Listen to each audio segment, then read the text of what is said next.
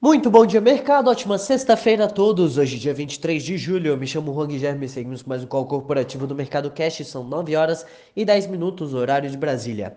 Índice S&P 500 futuro indicando alta de 0,41% e o índice Bovespa futuro indicando alta de 0,25%.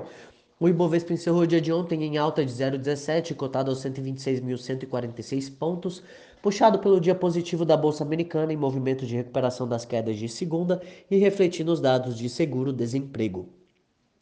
As, solicita as solicitações de seguro-desemprego aumentaram em 51 mil para um número de 419 mil na semana passada. Economistas previam 350 mil novos pedidos.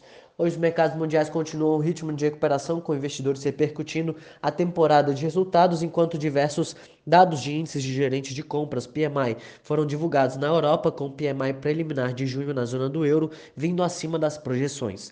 Ontem, nos Estados Unidos, tanto o Twitter quanto o Snap viram suas ações subirem no aftermarket após a divulgação de resultados acima do esperado para o segundo trimestre. Na semana que vem, grandes empresas como Alphabet, dona do Google, Microsoft, Amazon e Facebook devem divulgar seus resultados relativos ao segundo TRI. Hoje serão divulgados os PMIs industriais, composto e o do setor de serviços market preliminares relativos a julho dos Estados Unidos. Na Europa, o Banco Central Europeu manteve sua política monetária, mas mudou seu discurso e prometeu manter uma posição persistentemente acomodativa em meio à sua nova meta de inflação. Também ontem a União Europeia rejeitou o pedido do Reino Unido sobre reabrir negociações sobre o protocolo da Irlanda do Norte, um ponto central do acordo do Brexit de 2020. Foram divulgados dados sobre vendas no varejo do Reino Unido que subiram 9,7% em junho em comparação com o mesmo período do ano anterior, frente à expectativa de 9,6%. Na comparação mensal, as vendas subiram 0,5% frente à expectativa de 0,4%. Também foi divulgado o PMI composto relativo a julho da zona do euro, que marcou 60,6 pontos acima da projeção de 59,5. A bolsa de Xangai fechou em queda de 0,68, Hong Kong em queda de 1,45%. Entre as commodities, os contratos futuros do minério de ferro negociados na bolsa de Dalian fecharam em queda de 2,01% e o petróleo Brent opera em queda de 0,14%.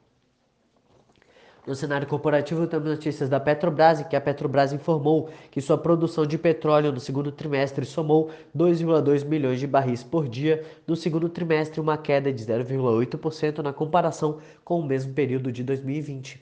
Já na comparação com o primeiro trimestre, a produção da companhia cresceu 1,4%, principalmente devido ao aumento da produção das plataformas novas P68 no campo de Berbigão e P70 no campo de Atapu, ambas do pré-sal da Bacia de Santos, segundo a empresa. Braskem. A petroquímica informou na quinta-feira que suas vendas de resinas no Brasil de abril a junho caíram 17% em relação ao primeiro trimestre deste ano, enquanto as dos principais produtos químicos recuaram 10%. Magazine Luiza. O Magazine Luiza, por sua vez, informou que o preço por ação de sua oferta restrita ficou em R$ 22,75, na operação na qual serão emitidas 175 milhões de ações, sendo levantados 3,9 bilhões de reais. Burger King. O Credit Suisse avaliou as vendas internacionais em mesmas lojas da Domino's Pizza no mercado internacional com alta de 13,9%.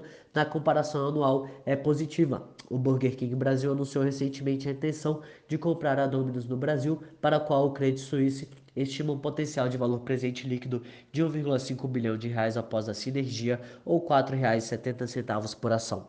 Por hora, estas são as principais notícias. Desejo a todos um excelente dia e ótimos negócios. Um forte abraço.